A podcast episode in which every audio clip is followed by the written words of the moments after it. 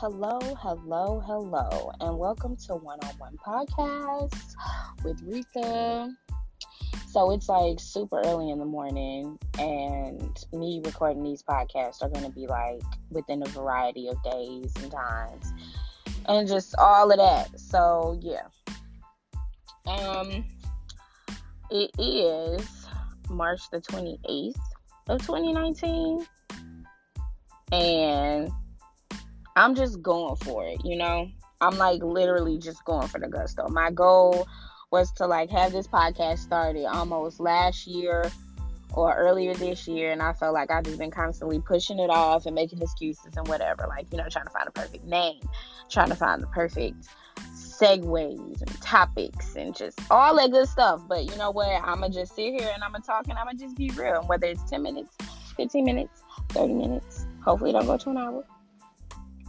But you know, I'm gonna just sit and have like a, a real conversation. I wanted to start this podcast because I feel like, you know, it's it's a an outlet for me.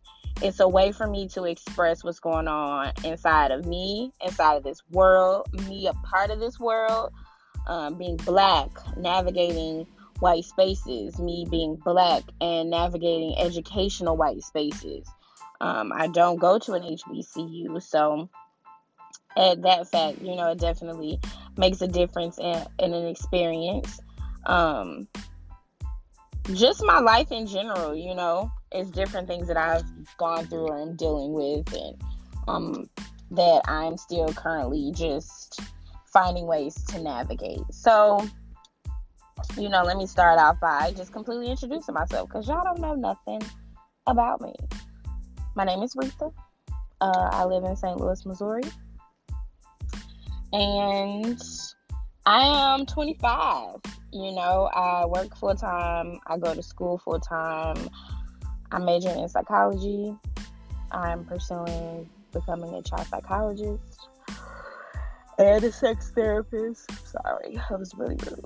Um, and a sex therapist because I just I have an interest in wanting to help people and helping kids and people also with issues in regards to their sexual health as well as the their child's mental health um to help them out a lot you know?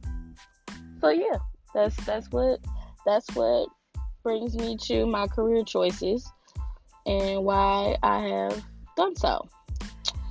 Um what can what can I jump into Um. Okay. So yeah.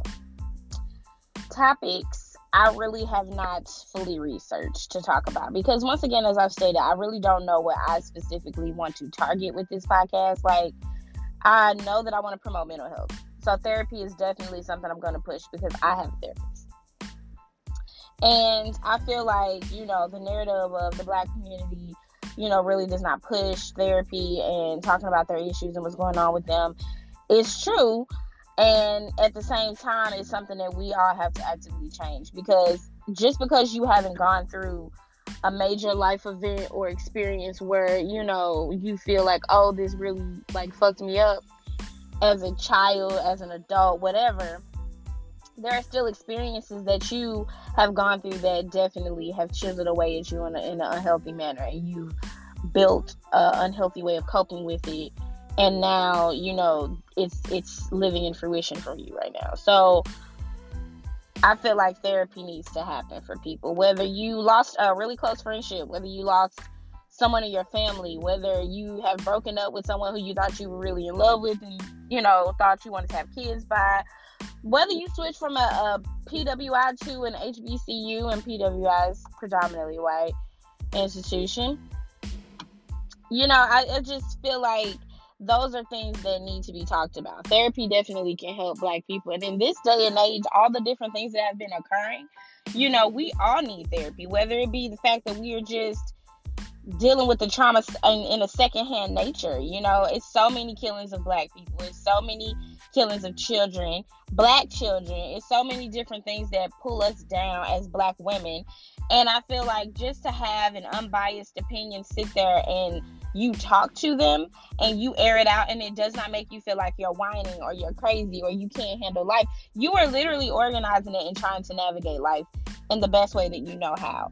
Our parents you know, I can say majority of our parents did not pass down healthy coping mechanisms. You know, either we overeat, we overshop, we overspend, we do things that we shouldn't to compensate for the things that we didn't force or put on ourselves.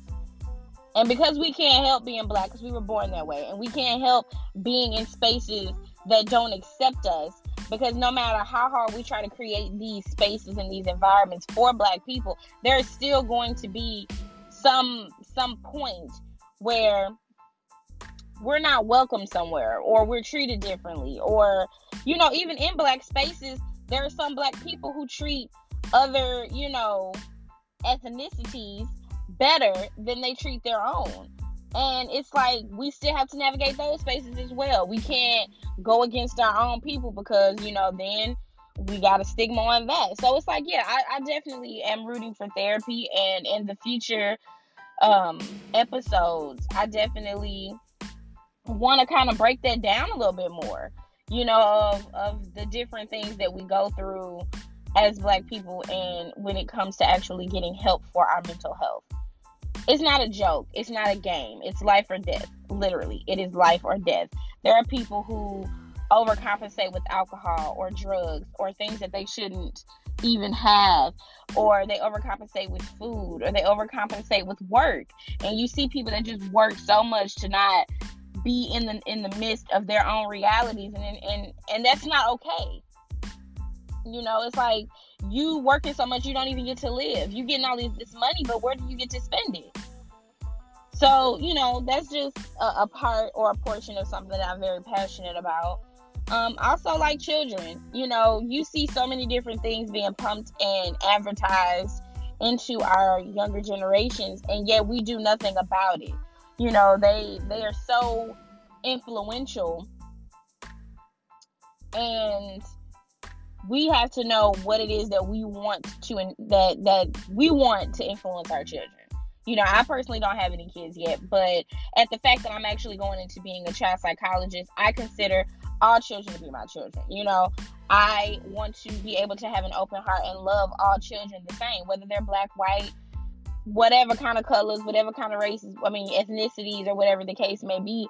I don't want to feel like I am treating them differently. I want to be open to all cultures. So that way I'm not just completely pushing my viewpoint and my culture and the way that I was raised and brought up onto another child or family who was you know brought up in a different kind of culture where what I may think is not okay may be perfectly normal to them.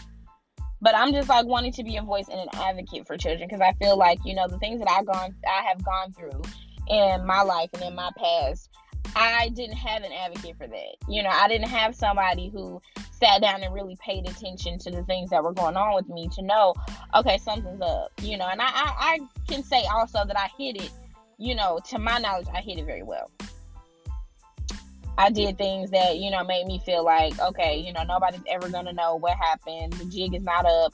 I can keep on going with this narrative that everything is good and, and awesome and nothing will be said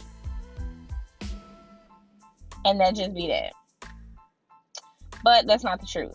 You know, it's like you you have to you have to be honest and you have to be open with how you are and how you feel about things. So, you know, yeah, it's just it's just where I'm at with it. Um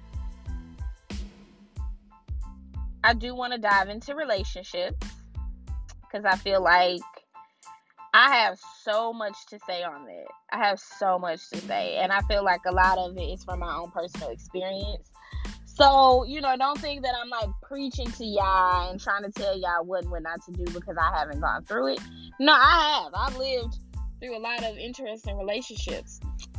And I'm only 25, you know? So it's like I'm learning myself at the same time of dealing or being in relationships with people who are learning themselves as well. And that is an interesting space to have a relationship because you have one person who knows nothing about themselves and still finding themselves, and then you have another person who knows nothing. And you both are just going with the motions of what you done in the past and not realizing that this is toxicity at its best and you both don't know how to be there for each other. So you're both wanting certain things and you feel like you're completely drained because what you want and what your significant other may want are completely different and you have no means or no way of like trying to connect the two. So yeah, you know, those are just just things that in future episodes I will get into. I can't really break that down right now because I just feel like it's too much to try to pile into an introductory podcast, and I don't really want to like push you away from listening. I will break down also the different effects of um, sexual abuse and how women respond to it. Because I feel like I want to be the unpopular opinion person who talks about things that are not as common and even as knowledgeable for people you know like um, for if for an example you know those who have dealt with sexual abuse there are different outcomes for that i mean kids are very resilient and i put this in a perspective whether somebody has gotten sexually abused as a child but this can go all the way up to being in adulthood kids are very resilient and they find ways of coping with things and bouncing back some of them don't, you know, or some of them deal with it in a different manner depending on the environment that they're in. So, I'm sorry for so much yawning. It's like early and yeah, but if a child has been sexually abused, they can have different outcomes of how you know everything is how, how they're going to deal with the rest of their lives in this situation some children who get sexually abused by a woman or man will turn to homosexuality because they feel that that particular sex hurt them. Um, and now they don't want to. This is in the sense of if it was a, a hetero, like if it was a, a opposite sex sexual abuse situation. So if a woman abused a boy and a man abused a girl. They could become homosexuals because of the trauma from what happened to them. And they no longer want to deal with that particular sex. They can refrain from being close to that particular parent that is that sex or family members that is that sex. They can become uncomfortable in environments that that particular sex dominates.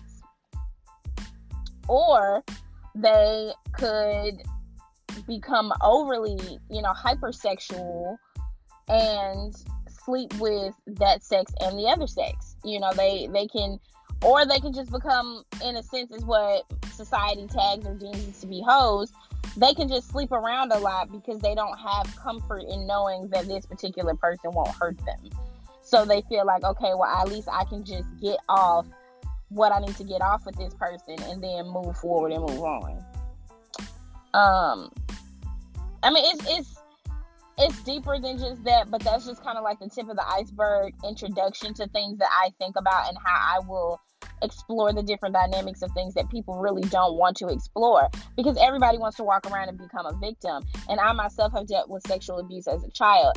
And to navigate spaces of life that you think it wouldn't affect you, it does. Relationships, friendships, I mean, family events, being in, in spaces where you know, you are surrounded by men or whatever the case may be, and then for a man's case, surrounded by women, it's uncomfortable. You know, it puts you in this mindset back to that age that you were at where you felt you didn't have a voice. You felt that you weren't able to explore yourself healthily.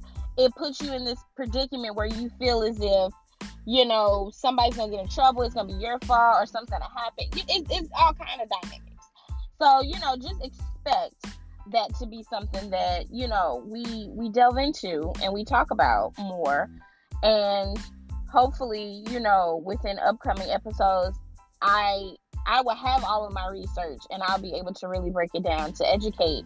And then also just you know have conversation open open the open the floor to hear everyone's perspectives and to see where everyone comes from from their own experiences or even just their own thoughts and opinions. Because talking about sexual abuse is, is so taboo you know especially in this day and age with hashtag me too and just all these different things going on. I am the person i want to think outside the box. I've dealt with sexual abuse but i want to talk about all areas and all dynamics of it. You know i play the devil's advocate. I look at both sides. I am going to school to literally have an unbiased opinion towards people that I am counseling to help them the best way that I can without interfering with my own feelings and emotions attached to it.